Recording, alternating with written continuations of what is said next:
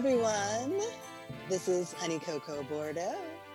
And this is Honey Sabina. And on today's episode, we're going to talk about cannabis and its use in rituals.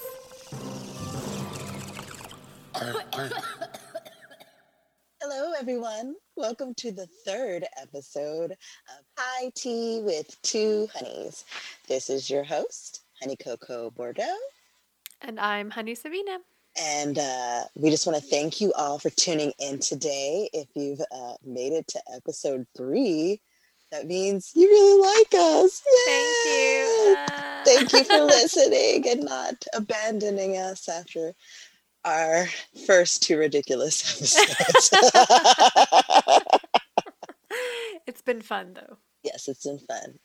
Um, we're getting used to this whole little podcast thing. Today, as we said earlier, we're going to be talking about ceremony and ritual, cannabis use, um, and rituals and religion. Um, and what inspired us to start you know, talking about this topic was an article that I found um, from 2020 um, where they had discovered a Jewish shrine where they found traces of burnt cannabis. Um, and they believe that that is like the first evidence of substance, of the substance being part of religious life in the ancient kingdom of Judah. Interesting. Um, and actually, they excavated the ancient kingdom of Judah in the 1960s, and they found like a citadel and the southern borders of the city, um, and they found this shrine. And at the time, they tested the substances, but they were unable to identify it. So they went back, and now we got our 2020 technology, and they tested the substances again and were able to confirm that it was indeed marijuana um, and it was mixed with like kind of like an animal dung and they believe they believe well they what they believe is they would have mixed it like that so that they could light it and mm-hmm. then like inhale the incense um, and that kind of made me like go do some more research on like what other religions use cannabis as well and it seems like across the board there's a lot of them that have like mix it with something put it on an altar and everyone inhale it versus like you know, smoking Smoke it, it, per se. Right. Um, I found that um, in 2019, actually, that archaeologists unearthed what they believe is the earliest direct evidence of people smoking marijuana. Um, and it was from a 2,500 year old grave in Western China. Um, the Greek historian Herodotus actually wrote around 440 BC account about accounts of people in Central Asia smoking cannabis. Um, and archaeologists in the past have actually found cannabis seeds and plants buried in tombs across Central Asia and the highlands, but they could never confirm that they were actually like smoking it or using it as like a mind altering substance because obviously, like cannabis has other uses. They could have used the seeds for oil or for clothing. Um, so they couldn't necessarily confirm that they were using it for you know a getting high purpose right um, but in this case they do believe that they were using it perhaps to maybe like get closer to the spirit of the loved one that they were burying at that time.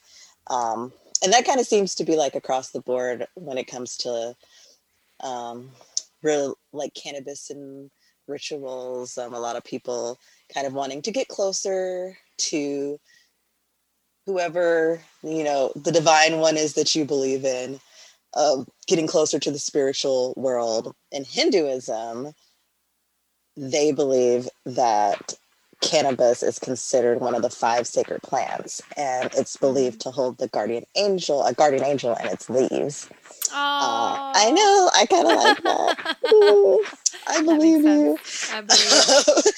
and the Vedas actually uh, reference the herb as like a source of happiness, a joy giver. It's a liberator, um, and it's supposed to be compassionately given to humans to delight the senses and eliminate fear. How and beautiful. there are lots of stories actually of Shiva himself like using cannabis for you know whatever reason and they actually believe that um, it was created from his own body um, and that it resulted in an epithet and ganja or body born. I don't know if I pronounced that right, but that's where they believe the word ganja originated from the term angaja or body born. So the cannabis was supposed to have been part of Shiva's body. Yes, like it was created from his body. Uh, so how amazing would it be? to purify? It's the pure. It's a pure to purify the elixir of life. So wouldn't it have been better that if Catholics believe that the body of Jesus was cannabis, and when we went to church, I mean that kind of makes. Our... I mean that kind of makes a little more sense than like. Would it have been better if they just gave you cracker. that during communion. Yeah, than some dry ass cracker. It's yeah. community wine that everyone's been drooling in. Yeah. Dude, I was never into that.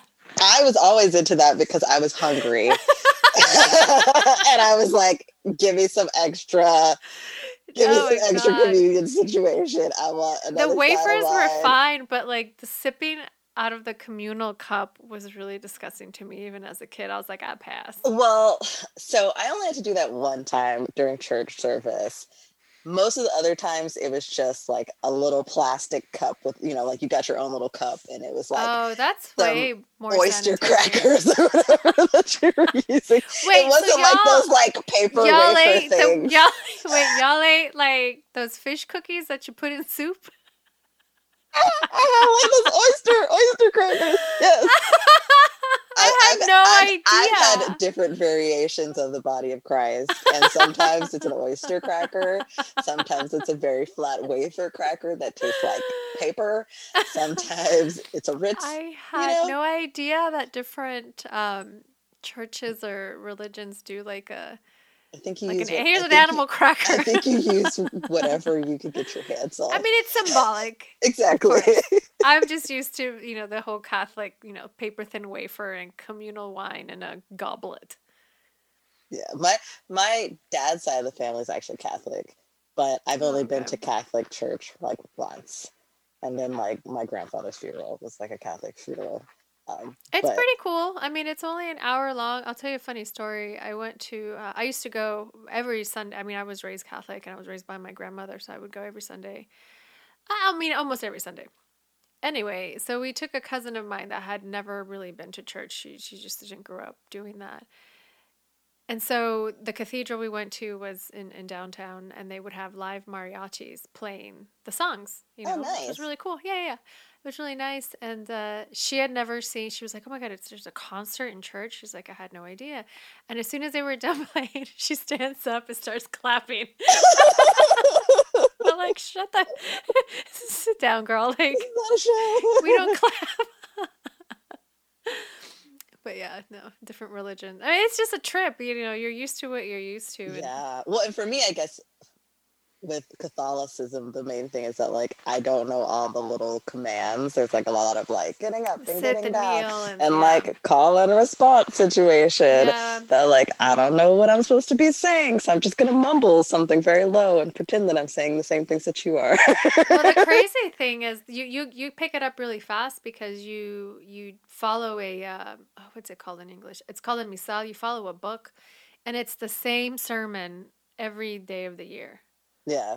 It's the same story. It's the same sermon. So you you you just learn, you know, the you know, peace be with you, and then you start shaking and kissing people. Ugh, yeah. gross. I hope that changes after. well, I mean, I guess like I grew up, like I said, my dad's side of the family is Catholic, but my mom's side of the family, um, like my grandfather's father and all of his uncles were bishops of the Holiness Church Wow. So he grew up like super strict, like wake up with dad in the morning and pray. Everybody in the house prays. Like oh, wow. we only wear he didn't wear he wasn't allowed to wear blue jeans. He had to wear slacks every day. Like they were super strict. Um, but now I guess my family's more Baptist. So I grew up like going to a Baptist church. Um, and that I guess I liked going to a Catholic church because you're right. Like the service is like an only an hour long, whereas like mm-hmm. Baptist church, like who knows when we're ever gonna get out of there? Like it could just go on forever. Really? I, ever I so they don't have a time limit? no. Oh, no, no. no. So it's hours? Yes. Dang. Yes. Yes. Because basically what happens is like the pastor, he starts giving his sermon, but then he starts singing, and the choir starts singing, and then he's oh, giving Oh, a pretty cool. sermon, and then he keeps going, and then somebody's got to come up and they're going to devote their life to Christ. And, and then it just keeps going and going and going. Like it, it could be, you could like literally get out of church at like one or two in the afternoon. Like I have literally like literally had to like eat like we talk about purse candy like i needed the purse candy I, that was the only way i was gonna survive you know what? It just clicked. I think that's where Old Lady Purse Candy was invented. Was for Right? Long services, and they were like, "Nope, I've been doing this too long. I know I need to pack a snack. There's going to be twelve assorted candies that I'm going to like keep in my pop this purse." candy in your mouth and be quiet suck on it until lunchtime That's wild. I didn't know that. I've I really haven't attended. So other than Catholic services, I've only ever been to like a Pentecostal service. okay Um, and to Buddhist temples. Other than that, I, have no experience of what a Baptist service is, other than what I see on TV. i mean i would say like i mean i guess baptist i mean i guess if you're talking about like southern baptist um it's not close to pentecostal but they're kind of in the same realm of like i don't know Of exuberance. yeah i guess so i mean i guess like i don't know that like i feel like pentecostals are like the speaking in tongues like situation. I felt like it was more um more exciting in the sense that everyone in that room was super stoked to be there. yeah. Like they seemed like they were like you know really having a moment. And in catholic church yes it's great you know it's cool that it's an hour and you know it's like a script. You know exactly what the beginning the middle and the end is and then what your role it's like a really controlled uh, little play but so there's not a lot of like people losing themselves in prayer or in singing like you Yeah. see and and other which i think is really cool that you you know if you're gonna be religious and you really are experiencing it that intense like that's pretty oh cool. no totally yeah. I mean my mom Even got hit in the back of the head with someone's shoe at church one time. See that would have broken out in a fight in a catholic church. lady took her shoe off and threw it at my mom in the back of the head. She was feeling it right legs were up in the air shaking. Right? I was like, what the heck? and then what do you do? Like again, you can't like you can't get mad That is totally normally a fighting circumstance if someone hits you in the back of the head with the shoe, but not in church but not in church. You we're gonna gotta, sing about it like, okay, she's got the Holy Ghost, so we'll let the shoe go. there are no rules but I, I I don't know like i was kind of forced to go to church until i got old enough to like be like nah i am not doing this situation. I mean i enjoyed going but i would say the church that i went to as a kid i felt like was very uh i don't know there was just a lot of like performative stuff. And like for our when we would give our tithes and offering i didn't like the fact that like the the offering plate was at like the front of the church and they would dismiss you by rows so like you would see Oh. everyone and so it was just like this parade of like this it was like the time where everybody just gossiped about everybody as they went up first you got to Oh, see you got to see what they put in the offering plate right so it was basically like an incentive, like you better put something in the plate, or everybody in the church is gonna know that you didn't put anything in the plate. But it was also the time Yeah, that people would talk about whatever your outfit was wearing, or like, oh, you were so and so's daughter, she was making out with blah blah blah, like, like just the like j- just totally not the so it's like the water cooler of the yes, church. but also totally not the behavior that you would Not- think would be Uh, from someone who was church during church and trying to Right. be Christian like. I didn't I didn't think it was very very Christian like. And then I feel like they are marketing your charity or your donations via shame. right oh and they also they also published them Oh no! in in our program with it uh, with the amount you paid and Danielle donated eight dollars. right right. The Johnsons four hundred dollars. Thank you, Like, Johnsons. how you really want to get to that? heaven? Oh, like gosh. you know like not everybody has money like that to spend right. and also like it's not going to jesus your money's not going to jesus it is going to pastor rodney's new range rover okay like, i can't believe they posted that like when right? we do like, the when we do that what do you call it in english the when you put the money in the basket tithes and offering tithes and offerings. Okay, in Spanish it's called limosna. Um, it's kind of like, like somebody just has like a giant basket attached to like you know a 10 foot pole basically and they just like you know pass it in front of a row so you yeah. don't really know who who who donated what or who you know pitched in but when it passes you and you're the one in the row that doesn't put the money in it you do feel kind of like an asshole right? so it does force you to put something in there. Yeah, they should but have like, like, an anonymous box in the back of the church, but they don't.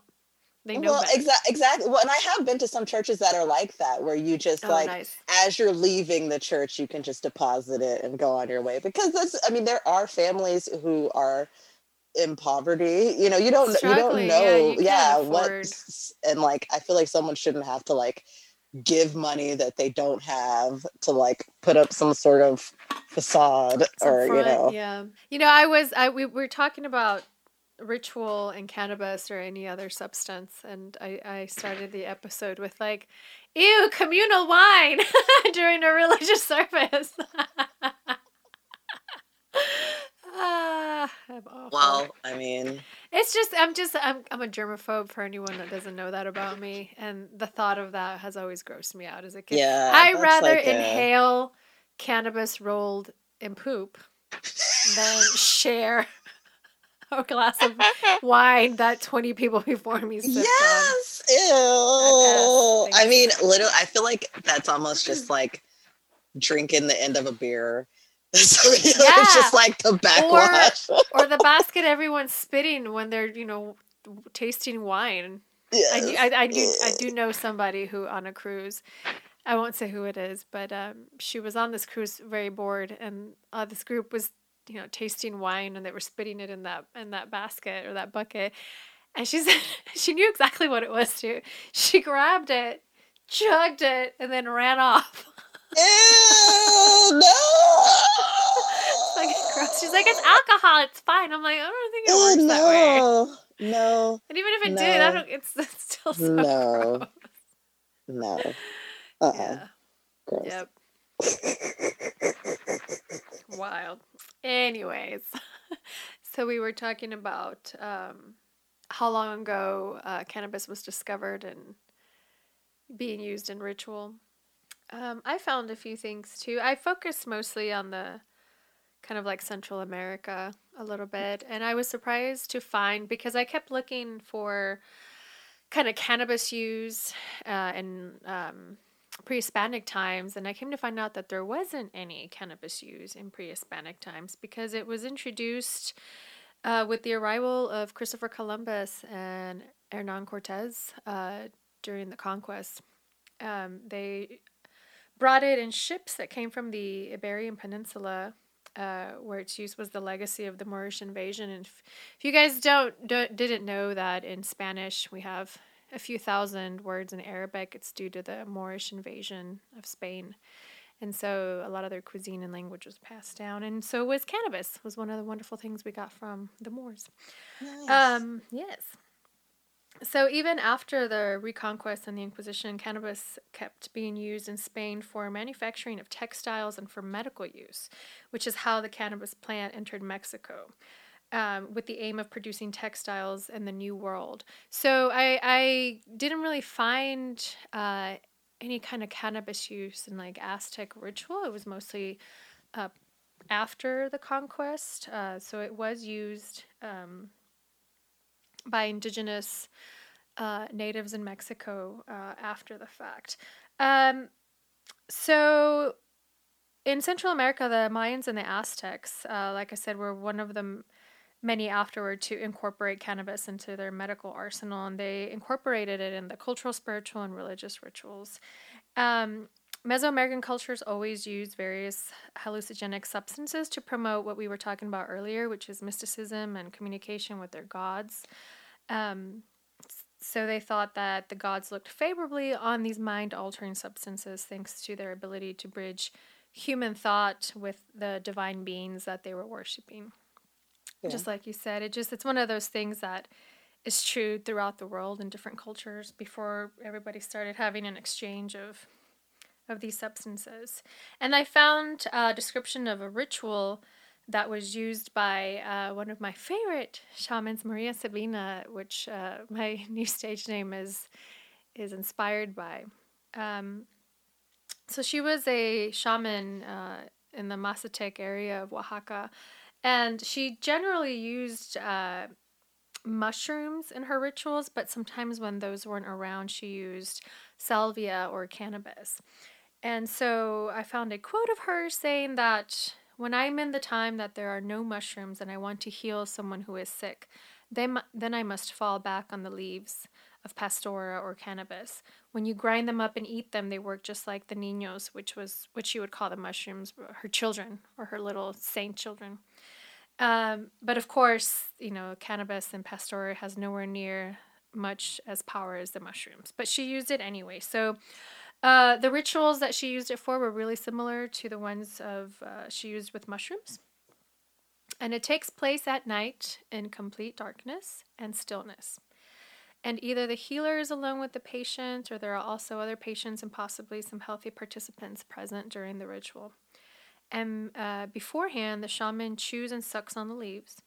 They're held over some burning copal incense, so just like uh, when you found that they were wrapped in in dung. I guess they used that as fuel, so you have to burn it somehow. And uh, while it's burning, some prayers are said to consecrate the leaves. And after chewing the leaves, the participants lie down and remain as still and as quiet as possible. Uh, the rituals last barely longer than one or two hours, as the effects of the leaves last a significantly shorter time than those of the mushrooms. Um, if the visions are strong enough, the healer finds the cause of the illness or some other problem. And then he or she gives the patient appropriate advice and then ends the meeting. Huh. And that was it. So it, it's kind of like um, a little bit of like psychotherapy. Yeah. Just lying okay. there quietly and kind of, you know, trying to figure out uh, what the source of the illness is. And it's usually something, you know, psychological, yeah. emotional. Okay. Um, so I thought I found that was really interesting and makes complete sense. You know, yeah. you would use it in uh, in healing people. I agree. I mean, we're using it that way still. to this day, yeah, I am. Yeah. Medicinal use. I mean, of course, I use it. You know, for funsies, but I, it definitely helps. You know, curb the anxiety and the stress. Oh yeah, um, totally. Body pains, all that. I mean, it's and I think a... you know, especially now that like it's been legalized so many places, and like you can actually go in and you know read about a strain, know what it does, you know, where it's not like our our parents' generation where you're just like, I got some weed, who knows? Parents, that was, that was my generation until like 10 years ago when things were a little bit more organized. It's yes, like... yeah, but I mean, now like you can go, you can know how it's going to affect you and really like choose choose your cannabis to help you and how you need it. I think it's just crazy amazing. that we've we've been having we've self medicated. Just kind of you just kind of know what yeah. works for you. You know, before they were able to figure it out specifically by strain or dose, we just kind of just kind of playing with ourselves and seeing like what works. I mean, I don't necessarily know that I've had like a spiritual experience while I was on weed. I mean, maybe I was paranoid and I thought I saw ghosts. Oh gosh, so much. but I don't necessarily know that I think that I've had like a like a spiritual oneness type of situation while I've been mm. on weed. Yeah, I don't know that I would describe I wouldn't describe it as a spiritual, but I have found that, especially in the in the last few years, um, if I'm really upset and I'm going to have a conversation about said thing that made me upset with a person, I don't just go into that just like hot, you know, and yeah. just like ready to go.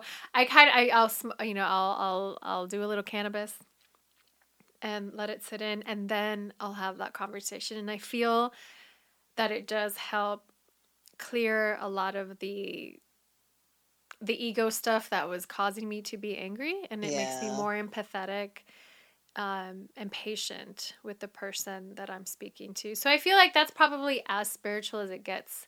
That it helps me empathize. Yeah. yeah. And uh, it, it, curbs a lot of the the bad feelings uh, for sure. Yeah, I would have like the opposite situation because I'm not someone who gets angry really easy. So if I am angry about something and I smoke, I'm just gonna be like, oh, it's fine, and I'll just let it go. When like I should probably really be angry about it. I, see, yeah. I mean, I stay. I I make my point. You know, like this is why I was upset. Uh, but I'm less reactive. Yeah. Um, okay. Yeah, a lot of things don't make me don't make me lose my temper as much. But same, like when I do, I it's it's got to be pretty big for me to be that upset. But yeah. um, but at least take like the time to sit back and think about you know, like really process where that anger is coming from. Yeah, yeah, and that's where that comes in and helps kind of clear your thought. I mean, I say clear your thoughts because you know when you're stoned, no thoughts are really clear. Yeah. but it helps me be just a better, kind human. I think. I don't know, but sometimes I've had those times where like I've smoked and like everything just became like crystal clear, like it was cloudy yes. before and then like I smoked and I was like, it all makes sense. Why didn't I that think about that before? Why, that's a great point because that's exactly part of why cannabis is such plays such a big factor in creativity or when you're building something and it all comes together in this moment of you know high awareness where everything you've been planning or trying to put together just comes together perfectly yeah which I is agree. uh yeah like that's part of the the the creative use of cannabis isn't new. I mean, everyone mentions it, musicians have mentioned it, artists have mentioned it, you know, as part of the creative process. And a lot of people who probably don't don't do a lot of cannabis probably think the opposite that it kind of gets in the way because yeah. you know that stereotype of like the uh, stoner yeah. just being lost in space but I think outwardly, my my reasoning is outwardly, you look like you're lost in space because internally, your brain is in outer space coming right. up with all these great ideas. So like you can't, you know, be bothered with, you know, the mundane while you're stoned. That's right. my that's my explanation. Well, I was actually looking at, at a high times um, article by the high priestess, uh, Gabriela Herstik. And she actually like in, i was gonna say like april kind of towards the beginning of the pandemic last year she released a article talking about um, creating creative rituals with cannabis to survive quarantine. Um, and i know we've talked about this before that like definitely quarantine is keeping us sane during this time period yeah. and i think it's definitely a way that uh, a lot of us are coping with the situation that we're in. Um, I think definitely, especially for someone who like smokes for anxiety, I feel like the pandemic has like, for me, I can speak for myself, has affected my anxiety in kind of weird ways. Um, so I think it's definitely helped in that way, but also just helped in like, you know, processing, like you said, processing things that are going on, thinking about them deeper and like your feelings. I think we're all experiencing a lot of mixed emotions and everything within with being confined and not having you know any type of social interaction. Oh for sure. I think that's what's keeping everything keeping those threads together right you know because a lot of people um this is not a criticism it's just been an observation a lot of um us in quarantine have been drinking a lot I, i've actually stopped drinking because i've been able to use cannabis. Um, just, I mean, it, just as a form of, you know, stress relief, like yeah. we've been talking about. Um, so, and I know that's true for a lot of people. Oh, so totally. I think that's what's, that's what's keeping everybody, everybody together. Especially when like the pandemic first started, like when it first started, I tried to kind of like maintain my my schedule because I was still in like this belief that like, oh, this is gonna be a month, and then I'm gonna go back to life as usual. um, and then like once I realized that wasn't gonna happen, it kind of started to morph into this like yeah, it's noon, but I'm at home, so let's drink some champagne. Every morning. right, right, right. You're like, there are no there are no boundaries now. Just right, do whatever right. the fuck you want. But yeah, you can't do whatever the fuck you want because like you need to keep your liver working. So. Isn't you maybe crazy don't that... want to like be drunk by like 3 p.m. and like left to our own devices without a schedule. or a consistent job or whatever all we do are terrible you know the things that are bad for us. we're like children. It's like let's just drink and get stoned and eat all the snacks a bunch of crap yeah. That's what we do. We're hedonistic at heart yes, i think that's why are. we need structure. totally true. Yeah how funny. But yeah i mean that's a good point and it is I mean, maybe people need more of a guidance uh, or a guide to learn how to use cannabis and ritual or just rituals in general during the pandemic. But I mean, you know, just just consume your cannabis however the hell you want. and Do your ritual. Yeah. and then yeah. do your thing. But um, I say that, but for sure, like especially before creating something or or even, you know, getting ready for a show or some big theatrical event, it definitely helps put you in that mindset as well. Oh, totally. Yeah. When you do it way before the performance time. Yes. Yes. We are not condoning performing while under the no, influence. No, no. This do is not about do that. Prepping, prepping for getting ready for said show that's hours later. Yeah, because I think performing stoned is a bad is a bad idea. We don't yeah, yeah. yeah. No, I think I think not. I think I mean, it sounds great because you know, like you think about when you're stoned or you're dancing at home, and you're just like, ah! yeah, but yeah, you also but trip a lot. yeah, but also exactly the coordination is not always there. Sometimes you think you're doing really awesome things and you're not and you record it for for, for later, and you're like, oh. you're like, I just made, I was making, I made up a modern dance, and then you like watch it back, and you're like, oh no, what is yeah. this shit? You just end up looking like the landlord from The Big Lebowski, right? No, like exactly. Seriously. like, oh god, yeah. So it helps. It helps the creative process, but it doesn't really help. Uh, with finesse. no, not at all. no, no, no, no. I agree. But um, it's fun for getting ready for those things, and also, just same thing that you talked about earlier. Um, people used it in ancient ancient times to enhance the social activities or whatever social ritual uh, they were going through, and I feel like that's the same today you know, just for concerts, for example, it's a communal ritual yeah. or experience. And that's why doing substances before and during those experiences are really fun. And it does kind of, it does kind of feel like it brings you kind of together. Yeah. With everybody. Well, I did like the music events. I mean, I think cannabis totally like brings yeah. up the the musical yeah, the G. Feel it all. Yeah. that old human instinct Yes. Yeah, get all why... get all into it. Lose yourself yeah. in the music. I always think I always think of stuff like that, like uh, the Matrix Two, where they have that big ridiculous rave. Yes. Although that's what I feel like, like how like ancient humans were partying. That's how I hope they were. They were. I think they were probably pretty close to that. I mean, I think. I mean, they were doing all kinds of drugs. Exactly. Yeah, I mean, they were. Shit must have gotten really weird and crazy. and they also believed all these things that were kind of outlandish. Yeah, well, imagine so. exactly. Exactly. Imagine just like being under the influence, surrounded by music, people really feeling it, and then you believe all these wild things that made total sense at the time. Like, wow, what a crazy experience. Yes.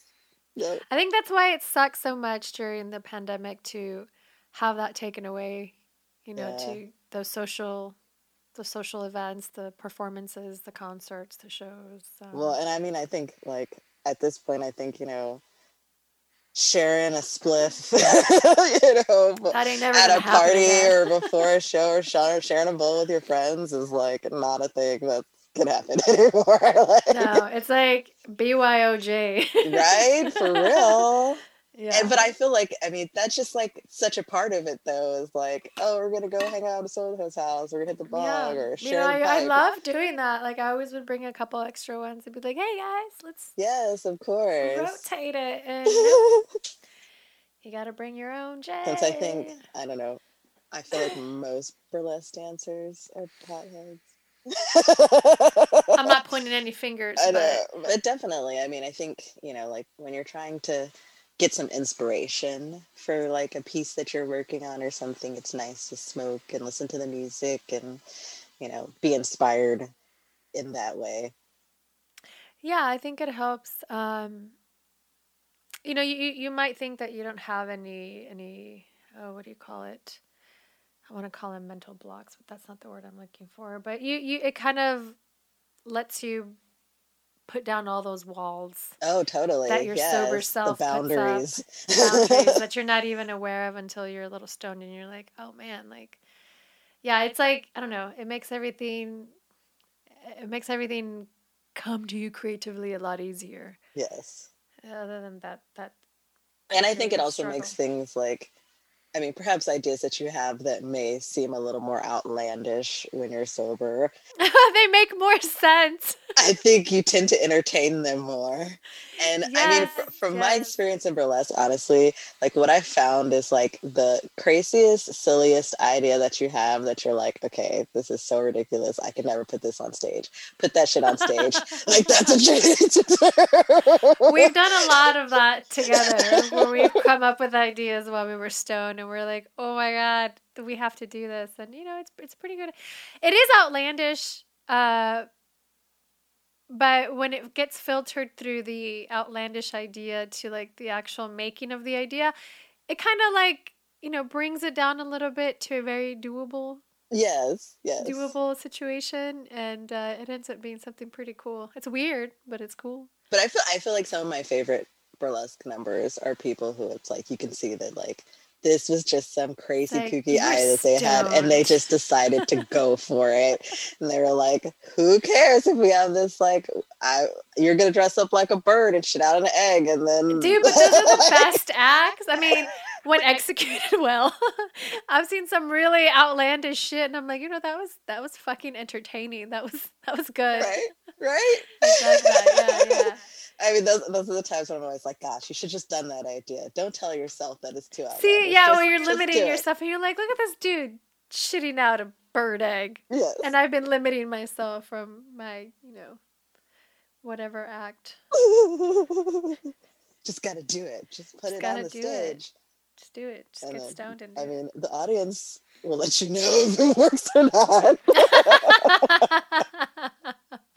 Will they though? I don't know. Yeah, you're right. You're right. You're right. Like burlesque audiences are really nice. they're very generous. They're very generous for the most very part. Very kind. Yeah, and Um, you're like, uh, be honest with me, guys. I need it. right, right. They've been trained to just. they have like you know you will they will never boo. I don't think they'll I'll ever see that. They'll never. I don't think I've ever. Yeah, I don't think I've ever been to a show where anyone booed No. or like. Oh, that would I've, of course been to shows where people were very quiet. um, I know like the first time I performed overseas, I was really like weirded out, I guess, just because like Americans, you know, were just loud and out of control and like everybody just That's yells all kinds of crazy stuff. And then like the first time I performed in London, they were just like, ta-da! Oh. Like- Delightful. yeah, like one of the shows that I did, one of my friends was there from that she lives in the UK now, but she's originally from Texas. And so she recorded a video of me and she's the only person in the audience that's like, take Cheering. it off! Yeah! and culturally, She- it's probably point like, yelled, what a rude person. smash! Like around all these, like I She may well, she may as well just brought one of those giant foam fingers for you. right, right. Painted her Like, torso with honey cocoa. everyone around her was just like, brava, ta-da, that was wonderful. You know what? I find that to be just a little bit of bullshit because isn't that the country where they did a during Shakespearean acts, people just threw you know tomatoes and rotten vegetation to the stage actors. Didn't they set theaters on fire? I well, and that's the thing. It's like I could tell that they're they're entertained. They have big smiles on their faces. Yeah, it's just a different. They're just, just not. different yeah, culturally. they're just not gonna yell out. I remember performing uh, with one of my hula groups. We did. A, we we performed at an Indian wedding, and I imagine it's also part of their culture to be you know quietly respectful while watching a show and it was just it was just quiet it was like the quietest thing nobody clapped and then at the end people were like oh that was great that was wonderful and it's like oh weird you know yeah. usually people express that through clapping but all right i That's actually cool. did a private gig at an indian birthday party and i think they were like what is this y'all are interrupting the dance floor. I felt a little bit of that too. I was like, like uh, can you wrap please, it up? can you please just like get all get through this number so we can We're get trying to do our like, amazing dancing and our like amazing outfits. but one thing that was entertaining about that was that while we were performing, a lady's hair caught on fire.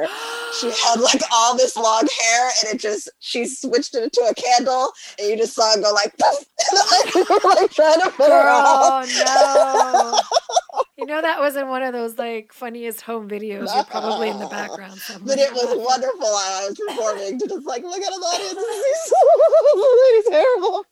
Dude, there's been so many times where I've been on stage and I've witnessed some really crazy stuff going on in the audience, and you're just gonna you just have to keep it together, but you try to try not to follow them with your eyes. It's like, did she get up? I just saw that lady just fall between the seats. She all right? totally, oh my god, I've seen totally. so many crazy things. Yeah. Audience manners. Sometimes they have them, sometimes they don't. I remember one time I did a show where I was performing with a band and I was dancing like on the floor in front of the band in the round. This couple just started swing dancing just in the middle of my act. Oh wow! Ain't about you, bitch. And I was doing a fan dance, and I was like, "Oh!" And like everybody else in the crowd was like looking at them, like, "Hello, do you not understand? Like a show is happening here." And so I just started like fan dancing around. people were laughing, and they never, never nice noticed that. Like, hello, there's someone performing here. You know Next time I go to a concert, I'm gonna bring like a guitar and I'm just gonna get on stage right? start playing my own thing. God, people are so rude. when I went to see Elton John at Caesar's Palace, and he let people from VIP come up on stage, and there was one dude who got on his like piano chair and was just rolling across the stage. He was just oh, spinning around. He was rolling around. He was yelling and singing. Dude, like that is such a crapshoot. I, I, well, we know a lot of our audience members, a lot of our VIP people. They're usually pretty consistent. They're pretty wonderful people, and we know them. But imagine being at the level of Elton John and having no idea who you're bringing on stage, and just you're just hoping everything right? goes well. And this well, dude is like not throwing Vegas, himself across so your stage. Right. what could happen? like, Man. But I, I also mean, thought, like, I guess if I was on stage with Elton John, I mean, I was gonna say, I was gonna say, well, what are you supposed to do? Stand there with your, you know, hand in hand, you know, in front of you, really polite, not do anything? That's also weird right? Yeah. Makes sense to slide across the stage. Try to put on his glasses and his outfit. That's like his only opportunity he's gonna get. So you might as well go for it. That's true. Yeah, I take it back. so, last week I failed in bringing my ideas because I have them but never write them down. and this week I I wrote them down. One Yay! is my idea, and the other, the other is my husband's idea, and I brought it because it made me laugh so much when he, when he pitched it to me. So I'll start. I'll start with mine. Okay. So I think this is a really good idea, and it might work. So dog treats, right? Mm-hmm. But mm-hmm. for a drive-through, you know, like you go to McDonald's and you get yourself a happy meal, like wouldn't you want to bring something nice to your dogs? Yeah. or if they're in the car with you instead of them, you know, having to watch you eat three cheeseburgers and that you can't share with them because, you know, you're not supposed to give cheeseburgers from McDonald's to your dogs. Wouldn't it be nice if you had like a little dog treat cheeseburger? Yeah. And I think like every chain should carry these dog treats. And I think if you saw dog treats on the menu, you would buy them every time. Right? Of course. Every time. There's no there's no way I would see a dog treat option on the menu and not get one for my dogs. Of course. No, I mean totally. That makes sense. Yeah. So that's my my idea for I mean, I guess what is it? Like Starbucks has that puppuccino, but I mean that's just foam in a cup. Like that's not Right, really it's just a mess. like yeah, like that's not really it's a, a, mess. treat. You're treat. wasting resources by wrapping it and, you know, giving it in a cup. You know, just just a dry just a dry treat without any packaging. You know, make it Yeah, green, but then I guess you also have to like I don't know, maybe I would also be mm-hmm. hesitant of like did someone put something in the treats or something? Like how do I know for sure that these are not some Really, sort of you like think that? I wouldn't think tainted treats? I mean, okay, so we can make edible packaging. Just give the whole thing to your dog. You dig it out of their dog poop. It's not my problem Oh after you leave the establishment. but I mean, I think people, you know, they do drive around with their dogs, and like, I mean, children and dogs, like those are the biggest booming industries. So it, it makes sense that like restaurants would just start. I always wanted to open like a dog cafe, but one that actually served dog. Dogs. Yeah, like, no, no, oh my god. Dog burgers. Dog dogs. I wanted one that actually had like a menu for the dog. So you could you could Right. order a meal and you could get your dog like the same meal you were getting. No, but that's it would adorable. be like a doggy version of it, basically. yeah, and they they should would- have like a lower table. Yes, yes. so it Yeah, would be that's like cute. just like them going out. Like you could go with your friends, they bring their dogs, and like y'all sit, and it's just Why like a doesn't nice that exist? They have Does a meal and you have a meal. Oh, that's adorable. and just make maybe the ground has like you know astroturf or something you know in case they have an accident or whatever now i don't know how you would necessarily control other dogs from coming over and eating your dog's food Oh, I know. A mini little picket fence around your Oh, seating area. yeah. so if you have your own little area that would be nice yeah i would totally That is take my cute. dog and, Yeah. and do that I think that's a really good idea. And AstroTurf is a good idea because you can probably spray it with some kind of dog friendly disinfectant too to, to get all those. Because I'm But always I don't- hesitant to take my dogs to uh, dog parks because I'm always afraid of them catching something. yeah that's Weird. true that's true So, man, that's but I think you know, like exist? we've started traveling with our dogs more, and so I've definitely been researching more. Like when we go to places, like what are dog friendly places that we could take the dogs with Mhm. us if we need to stop somewhere and eat. And I think it's pretty important, like that there are places that have more access like that. You know, Yeah, I mean, last weekend we took the dogs uh, hiking, and then I went to the get my car washed right after. And at the car wash, they had dog treats oh, for my dogs because they stuck their heads out. You know, as soon as the guy came in for their payment, you know, all three little dog heads. And yes. he's like, "I got this," and I was like, "Oh, how? Thank you. That how oh, pleasant." Yeah. So I was thinking, I was like, "You need these everywhere." right? Like, yeah, and not just like, you know, just like a dog treat, dog treat, but like you said, like something that looks like the meal that you're having. Something cute for you and just delicious for your doggy. like if McDonald's had like little doggy French fries that were like made out of something, not obviously a French fry, but you know something that a dog could eat that Yeah, looked like a something that they French fry have. or something. Yeah, yeah. yeah. like it would have to be, I don't know. I don't know the, the the details of this, but I just thought that was a cute idea. Yeah, no, totally. I mean, I don't know. I want to take my dog with me everywhere. Dogs just make life better. So I can do. understand that. That's one thing. Again, going back to performing overseas, they just got some good ideas. But people in London are really serious about their dogs. That's one thing that Oh, I really? learned. Yes, there are lots of doggies, and people bring them everywhere. They will go in the Huh. stores.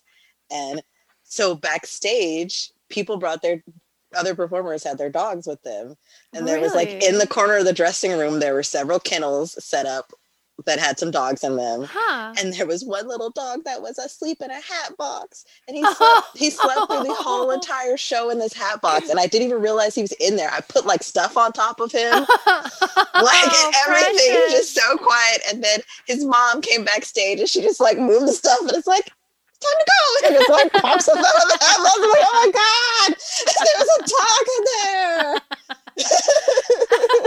they must well they must be so used to it that they're really well behaved well. Yes, yeah. Well, I mean, again, like I said, it seems to be a thing because there were even people in the audience that had like their little dogs with them, wow like sitting So watching is the it- show. is it mostly people with little dogs or all kinds of dogs Um, as far as like the ones that had them with them in their audience, they were little dogs, but like Hmm. backstage, there were some like pretty decent, like medium sized, you know, dogs. Like the ones that were the ones that were in the kennels were like, you know, just a, a probably a medium sized dog.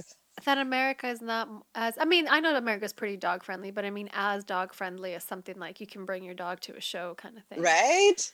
That's crazy. That's cool. I mean, it makes sense. A lot a lot of people are having not having kids and have more dogs. Oh, totally. Yeah. So if you're allowed to bring your kid, you should be allowed to bring your trained. And I feel like again dog. for like performers, I know a lot of performers were like their dog is like their companion, like that's their Mhm. person they travel with when they tour, you know, and so like bring them with them everywhere they go. Oh, it makes so you're not lonely. You got your. There are pets for a reason. They keep us company. So the other um, idea that is my husband's idea. He was like, okay, so a yogurt that has peach on it, but the name would be Sup Peach. what? Are you- this was not my idea, but I thought I would share it because it was it was pitched very uh, enthusiastically. Uh, it sounds like it. I mean, how else do you say what's up, Piach? you have to say it enthusiastic. You can't say. Sup Peach. You have to go Sup Right?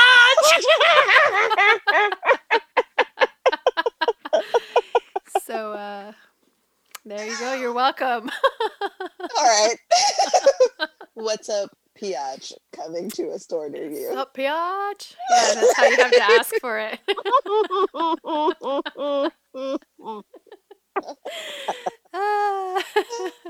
Well, that was high ideas. Piach. and dog that treats needs to be on a shirt. Yeah, dog treats everywhere. With like a little peach that actually Little really peach. cute. Yeah. Little peaches. What's Yeah. up, Piach? I like it. I, I, it, surely it's got to exist. Yeah, it probably Somewhere, does. yeah. If we, if we use the Google. He arrived at it independently. I won't take that away. All right, I could I could see he gets he gets points. yes. yes. I just imagine like a little a little cartoon peach. Yeah. Little thing with big, big tennis shoes. Yeah, yelling, "What's up, Biatch?" Sup, Oh, God. People at home are like, we get it. right? or they're yelling it along with us. I don't know. Either way, thanks for hanging in there toward the end of this episode. You made it. Gosh. Uh, well, I mean, I guess what kind of rituals do you have before like performing or whatnot? Do you have like any kind of rituals or anything that Um, you do? Yeah, I um I get ready in my bathroom and um I set up the lights a certain way. Like the back lights are red and the front lights are vanity lights. Oh my gosh. And Okay. then I have a playlist for getting ready. Um, wow. So, and I wear a certain robe. I get really, I, I have to like get really pumped up and get in the mood. okay. So, um, yeah, and then you know I'll do my makeup, um, do my hair, all that, and have my stuff already packed because I hate packing it after.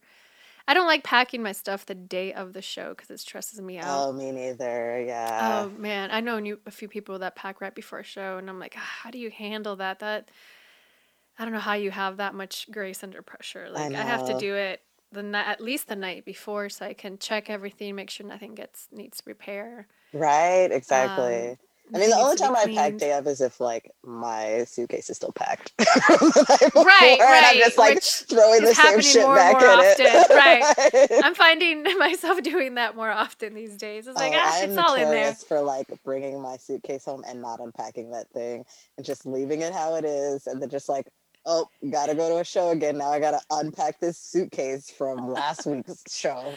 Well, now that I do those Friday night gigs, and um, I, I kind of am guilty of that too. I just leave everything kind of packed, and I'm like, ah, I'll just do that one next week. And But then I sometimes mean, you I- open it, you're like, oh, I forgot that I stuck a brownie in here. that happens a lot. And there's like, or you're like, oh, there's lots of money in my suitcase. I I was like, oh, great, the leftover nachos from the menu. Damn. Yeah, that happens. I mean, I think I think we're all. I mean, I there are times where I'll, you know, be pretty diligent about it and get home and try to unpack everything. But if I know I'm doing the same thing next week, you know, why bother? Um. So anyway, my stuff's always packed, and then I have that whole music lighting situation before I get ready. I definitely like some music for getting ready. Um, I don't really have like an extravagant lighting situation. but I do like to put on some makeup and uh, I mean to put on some music when I'm getting ready, get me in the mood. Mm. I always put on my eyelashes and my eyeliner after I've had my last smoke break because I've learned that if I put them on before, then I will have like watery eye situation. Oh, happening. yeah, I can't overdo the the cannabis before doing my eye makeup because I you just get in the moment. Right? Oh my gosh, you're like, I have been doing this one wing eyeliner for one hour. Dude, yes, yes. But sometimes it'd be the most perfect winged Sometimes eyeliner it looks ever. good as hell. But you're like, I don't have an hour. I don't have an hour for this. Or sometimes I'm like, oh my gosh, what did I do to my face? I, I just started like putting colors on, and all of a sudden I'm like, oh, why do I have too purple to even- eyeshadow? You're too stoned to fix it. It's too late. Like going to, it's too late now. That's why I mean nobody likes masks, but that's the beauty of masks when you're performing. It's like you just have to get your eye makeup right. Nothing else matters. That is true. Yeah. It But saves a lot of time. I feel like my mouth says so much. It's one of my best features. Oh, for sure. Not being able to have people see my mouth is a weird, weird situation. I found it to be really strange too, um, because you can, you're limited to how you can emote. You know, you, Yes. you express yourself, and so I, I, I find myself having to smile really big under my uh, mask. You can see my Like, that my eyes are smiling. Um, and then you know you can't take your gloves off with your hand. You do a lot of sexy stuff, excuse me, with your mouth when you're performing. So you can't do the lips, the tongue, the kiss, the Yes. uh, licking of the fingers and removing of the gloves. So it does limit. It does. Yeah, it is very strange. I mean, yes, it's easy to get ready, but it does take away a little bit. Well, and I also find like, I don't know if it's, I feel like part of it has kind of made communicating a little more intimate with people because like you're only looking in mm-hmm. them in the eyes. But I'm also one of those people where I feel like my eyes say a lot. Like if I'm angry, I normally will like not look you in the eye because I feel like Yes. you will just see into my soul and I will not be able to hide anything. yeah, we'll turn you into stone. and I also feel like I can't like I was talking to um one of the assistants at my doctor's office and it's like I couldn't tell if she was flirting with me or not because I could just we were having a good conversation but I was You just know- looking at her eyes and I, and I felt like her eyes were really flirting like, do you want me or not?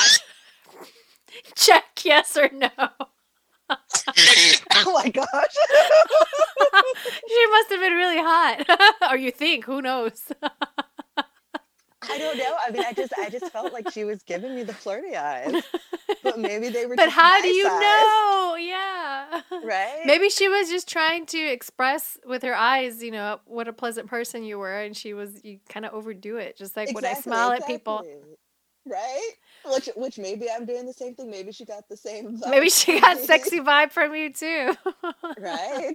Who knows? Gosh. Oh, I know something. You said the last episode that you were going to tell us about how you got exorcised. So I feel like we should talk about how you got oh my god. during this.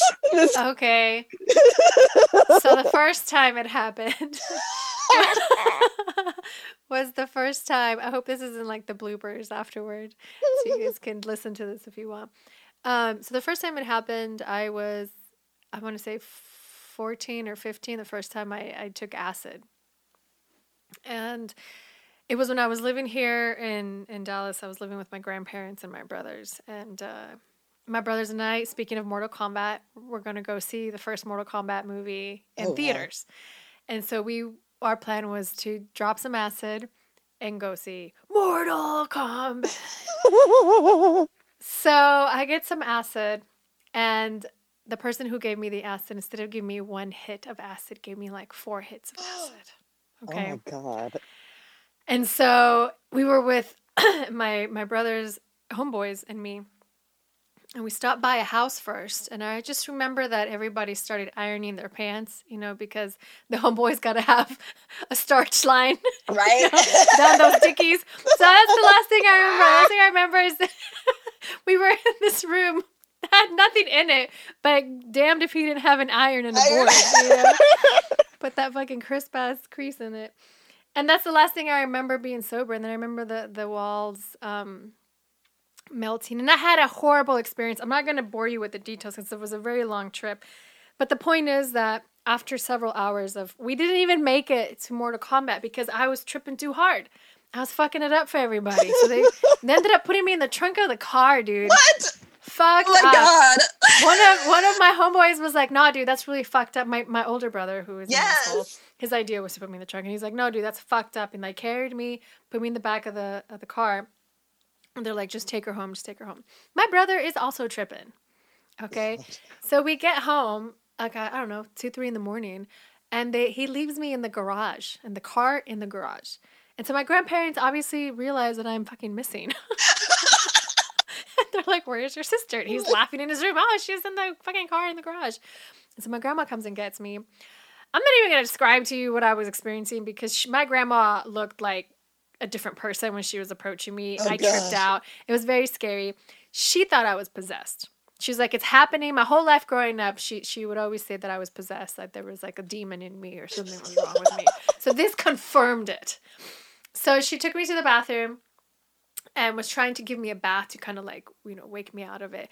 And the worst thing you can do to someone tripping on acid is put them in water Yes. because it just looks like your skin is melting. oh my god, no. And so I'm telling her all these crazy things and I'm seeing all this crazy stuff. And I'm I grew up Catholic, and so the Catholic uh, visions were really deep in me. So when she put me like in a bed, I told her that the, the bed is on fire. Like I could see the flames and I could feel myself sinking into this bed, like into like the flames of hell. Oh god. And so I was describing all this stuff to her.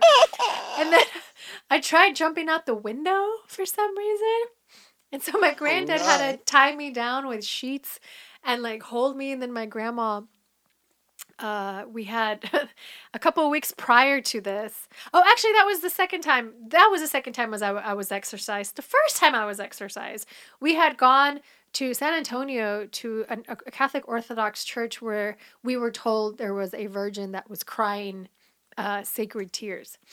okay. So we went to this uh, Orthodox church, and it was a Russian Orthodox church. And so when you come in, if you're a woman, you have to, you know, put a skirt over your pants and cover your hair, and then you go down into like this tunnel where they Oh. have the this this vir- this miraculous virgin, and this tunnel. It was kind of like a cave, but it was surrounded by like Russian paintings of like saints and stuff. And there was a lot of candles and a lot of incense. And I incense makes me faint. I Oh, learned no. later in my life. So that's the f- that's the second time my grandma saw me faint in like a, a religious uh, Uh, like a church. Okay. so the first like, time was in demon Mexico. It is the Yes, that was the first time. We were, in, I think, the, during the day of the Virgin of Guadalupe in Mexico one time where there was thousands of people around us. There was incense and candles everywhere. The priest came and was blessing us with holy water, and I was so hot and dizzy that by the time he hit me with holy water, I passed out. Oh god. And my grandma freaked out. Right? This was years before. And then fast forward like 5 years later, we're in this Catholic Orthodox church visiting this miraculous virgin and I pass out again. Oh, And my grandma's like, "Oh my ah, god." God, and asked the priest right then and there to perform an exorcism on me. Exorcism. I woke up with this guy on top of me, like saying all this shit I didn't even understand. Oh my god. So she bought. I didn't show. I didn't know she bought these virgin tears and brought them back home with us. Okay. So fast forward to my acid trip where she thinks I'm possessed, and she brings like all these family members, and they're all praying on me, and I'm ha, laughing hysterically and tripping out. And she goes and she gets um, the tears, and she brings somebody to perform the exorcism, and then I got exorcised while I'm tripping on acid.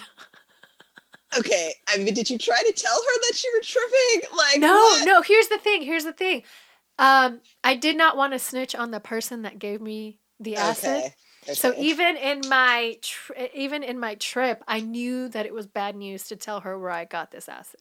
Because she kept she, she was interrogating me. She's like, "What's wrong with you? What's wrong with you? What did you take?" I'm like, "I didn't take anything. I didn't take anything." And she was like, "Oh, this bitch is possessed." Like that was the only explanation because she had never experienced acid. Like I guess it makes sense that she was like, "Holy Holy shit!" crap. Yeah. So that's the story of the second time I was exorcised. Yeah. And that's the last time I did acid, actually. It was so, so traumatic. it was a statue of a virgin that had did the tears? no, it was a painting. It was like a, a painting of her, and she had like oily tears coming out of her eyes, and then they had like a, a stack of cotton balls beneath her collecting these tears, and they were putting them in vials and selling them as some kind of holy stuff. Which, you know, I'm sure they had Yeah, like is someone behind the the, painting. painting? Like right. I will say it was a very beautiful, really odd place. Um, it was like a, it was like a cave. It was like you go into this church. It was like in the desert. I remember it was like near San Antonio, and then you go down these steps, and it gets really cool, and then it's all stone and uh, covered in all this Catholic imagery. And I mean, it was. I mean, they the the ambiance was great. Yes. so much so that it made me pass out. Gosh, okay. I am duly noted. No incense around Audrey. No, I'm a, I'm allergic to incense. Yeah, my asthma uh, is triggered. So yeah, yeah, that was uh, that was my exorcism. The exorcism of Honey Road. right.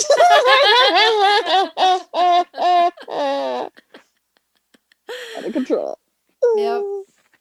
Yeah. Speaking of ritual and religion.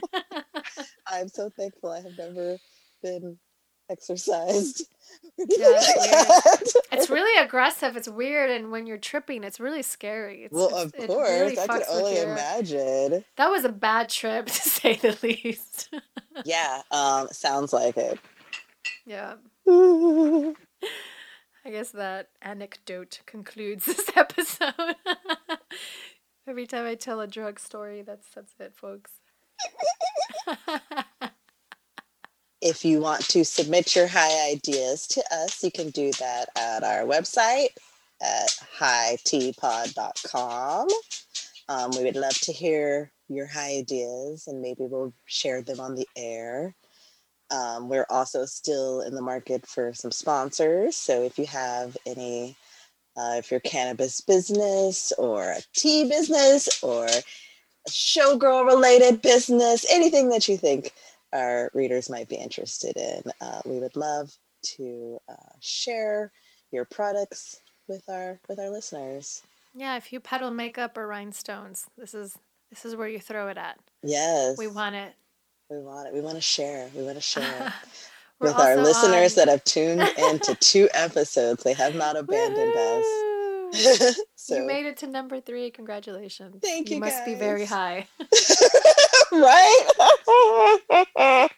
like this is so great because I'm stoned.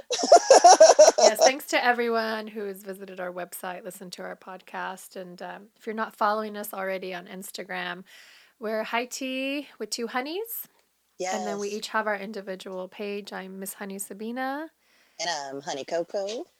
Yep. So go follow us, send us messages, share. Uh, and stuff. follow us on your podcast platforms where you listen to us. And Yes. if there's a chance to give us a little rating or a like, um, we would definitely appreciate that as well.